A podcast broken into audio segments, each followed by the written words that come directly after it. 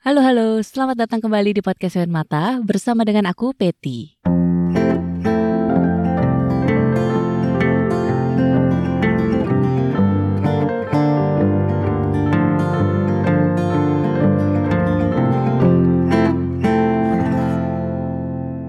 Bab ini masih dalam rangkaian obrolan ya, barengan sama penulis Lala Bohang. Kalau di bab ini kamu bisa dengerin cerita perjalanannya Lala nih gimana sampai akhirnya dia bisa jadi penulis full time. Yang semuanya tuh bermula dari dia akhirnya memutuskan untuk keluar dari zona nyamannya yaitu nurut sama ya apa yang dikatakan oleh ibunya karena ibunya yang selama ini emang paling punya andil besar lah ya dalam langkah-langkah hidupnya gitu. Terus satu kali pokoknya dalam satu masa di hidupnya akhirnya dia memutuskan untuk dia mau ambil keputusannya sendiri. Dan ya akhirnya dia bisa sampai di sini deh hidup dari karyanya dia sendiri. Tapi tentunya perjuangannya juga nggak mudah ya. Makanya dengerin cerita Lala di bab kali ini. Yang gue pengen tanya juga ini ada satu juga tulisannya yang I sleep for three hours for the last three days. Hmm. itu kalau gue nangkepnya memang itu kan bisa dibilang tentang mengambil keputusan dalam hidup gitu ya.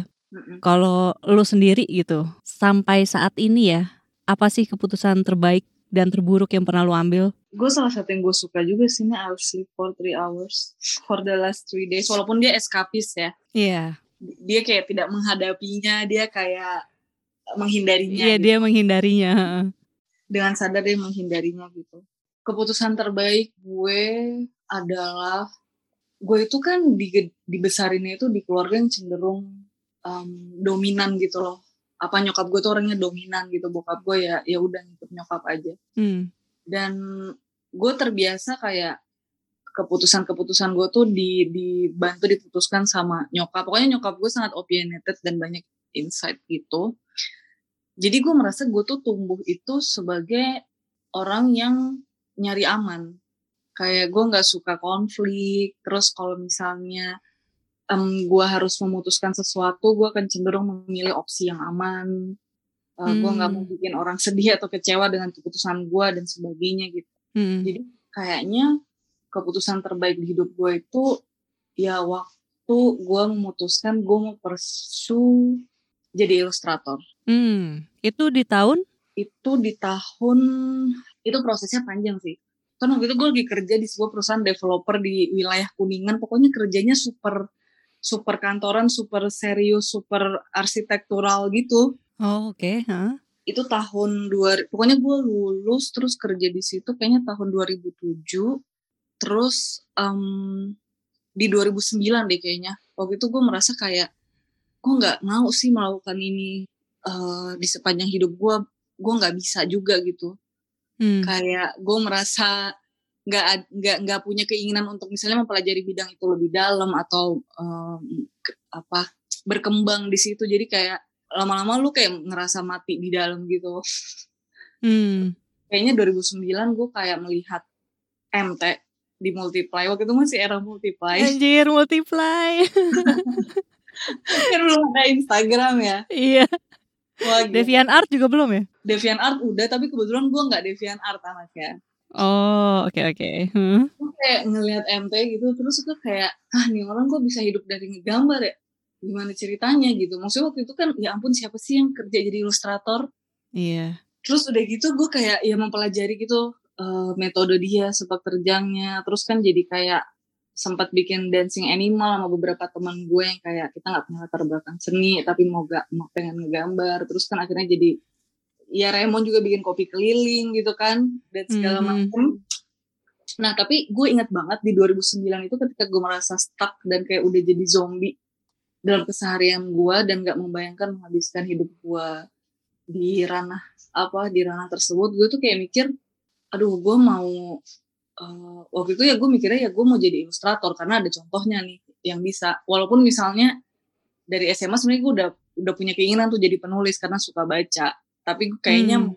penulis tuh di di kepala gue tuh masih lebih abstrak lagi gitu. Kayak jadi penulis gimana coba caranya ya gak? kayak how?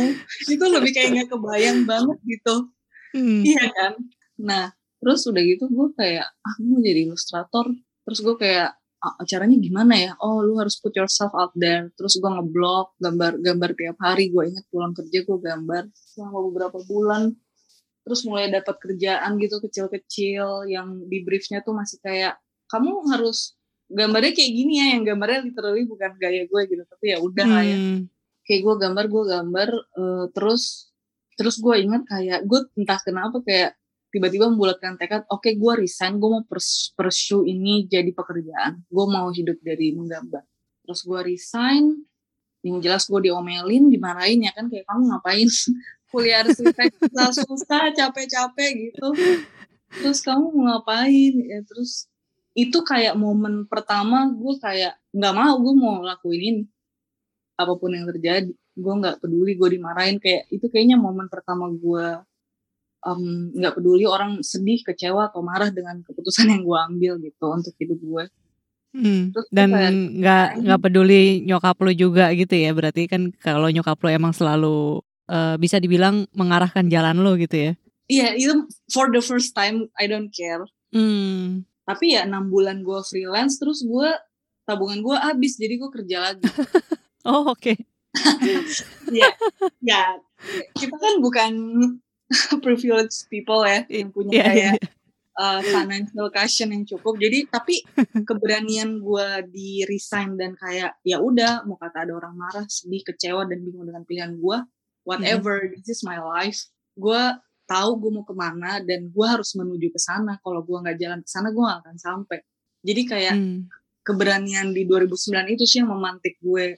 Sebenarnya sampai sekarang tiap kali gue kayak males, mager atau nggak bersemangat, gue kayak inget wah gila dulu capek banget. Karena kayak setelah enam bulan gue resign uh, eh, gue kerja lagi di jadi visual merchandiser. Wah ke mana-mana deh jadi visual merchandiser. Kerja di majalah. Sampai akhirnya gue bisa benar-benar resign itu tahun 2013 hmm, berarti udah 8 eh 9 tahun ya? Tahun ke-9 iya, nih? Cukup lama sih. Wow tapi kayak OTW ke situ kepada oh ya gue bisa nih kayaknya uh, hidup dari apa yang gue mau ya. Itu gue mengecewakan dan membuat bingung orang sih tapi gue kayak nggak peduli ternyata nggak peduli. Itu sebuah berkah bisa nggak peduli. Itu sih keputusan terbaik gue. Tanggapan nyokap lu sekarang gimana? Ya namanya orang tua begitu anaknya udah masuk koran masuk majalah udah lah ya. Udah jadi validasi ya? Iya. Kayak ya ya bukan salah generasi mereka juga ya tapi kayaknya memang ukuran-ukuran mereka berputar di sekitar itu dan ya bukan salah mereka juga karena kayak mereka hmm. mungkin dulu juga value yang ditanamkan kan seperti itu. Iya benar-benar benar nggak tahu ya ideal di kepala gue gitu. Ya hmm. orang tua itu mestinya nemenin anak yang menuju mimpinya sih karena kayak nggak semua orang oh iya. nggak sih? Iya benar harusnya sih gitu. Tapi ya maksudnya gue rasa orang tua kita agak-agak seumuran lah ya, seangkatan juga, tapi orang tua zaman dulu gitu. Kayaknya ya belum punya pengetahuan kayak orang tua sekarang gitu ya. Kalau gue pikir-pikir sih, jadi ya ya udahlah, mau gimana lagi. Iya. Dan kebayang gak sih lu kayak kebanyakan anak mungkin yang berani itu nggak banyak. Iya. Kemarin gue habis ketemu nih sama anak ah masih muda banget masih 20 tahun dia kuliah sastra gitu. Mm -hmm. Terus kayak dia nanya gitu kak gimana sih caranya uh, jadi penulis? Apakah gue bisa hidup dari situ? Terus gue nanya balik kayak lu mau jawaban versi inspira inspiratif atau mau jawaban jujur? Lu pilih dulu gue bilang gitu kan. Terus dia kayak ya jujur lah ya udah nih jujur nih ya. Terus gue bilang gini kalau lu datang dari keluarga dengan ekonomi mapan itu privilege lo perang lu lebih mudah kayak setengah jalan udah kelar tapi hmm. kalau lu nggak datang dari background seperti itu, lu nggak ada pilihan lain selain hidup di dua dunia. Jadi kayak kaki lu tuh ada di dua dua dunia. Yang satu adalah dunia lu bekerja untuk menghidupi diri lu, karena tanpa lu mandiri, lu nggak akan punya kebebasan menentukan hidup lu seperti apa. Nah, itu kaki lu satu tuh. Kaki lu yang kedua, lu melakukan hal yang emang lu desire yang emang lu joy melakukan itu dan lu mau itu jadi uh, hidup bentuk hidupan lu di jangka panjang gitu. Dan kayak itu capek banget gue bilang. Capek banget hidup di dua kaki kayak gitu.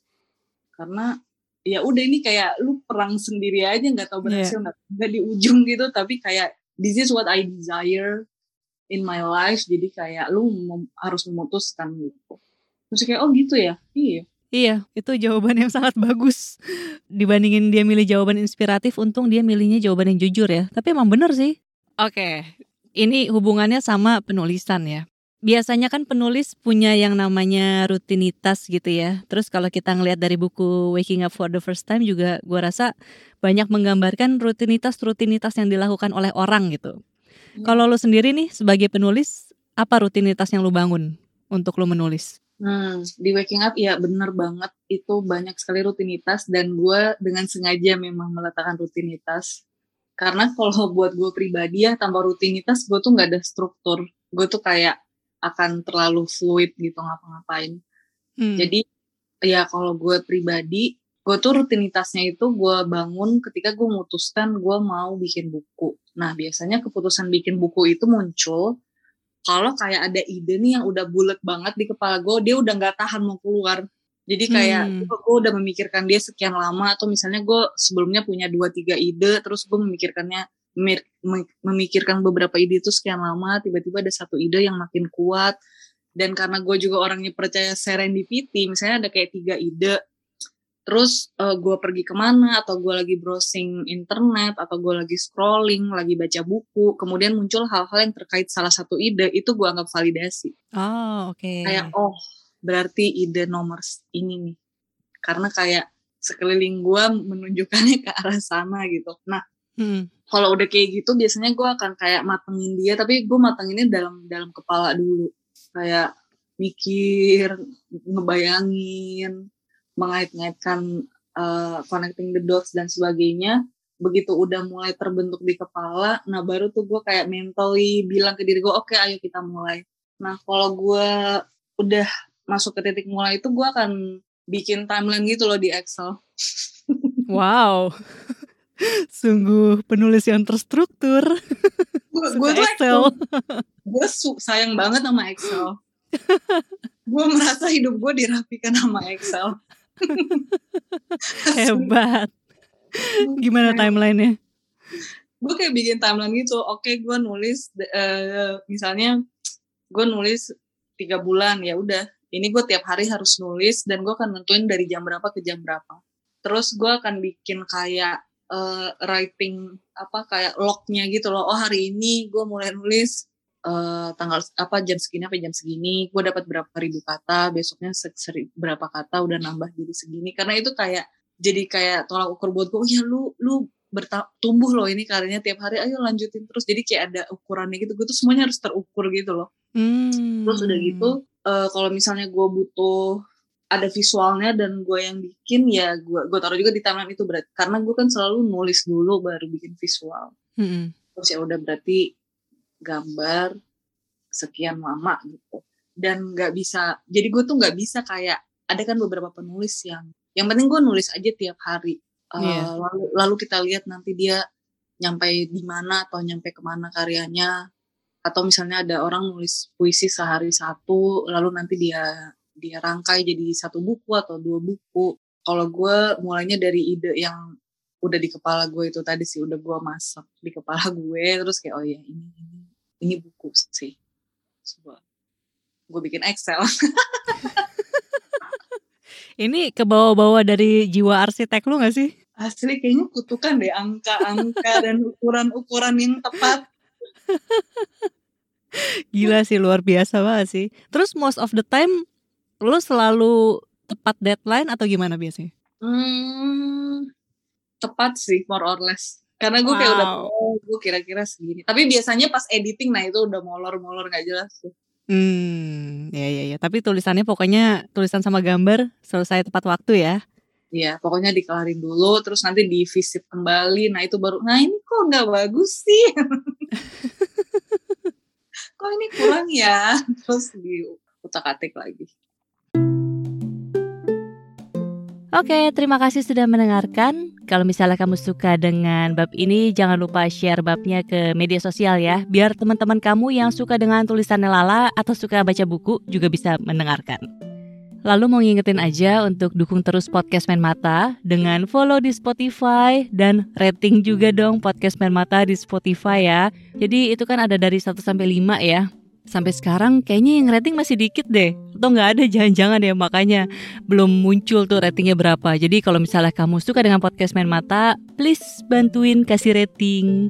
Thank you banget. Dan terakhir, follow juga di Instagram ya, at Potak Podcast kalau misalnya kamu mau tahu update seputar Podcast Main Mata dan juga kegiatan lainnya di dalam kolektifnya Potak Podcast. Segitu dulu, sampai jumpa di bagian ketiga ya, obrolan sama Lala Bohang. Dadah!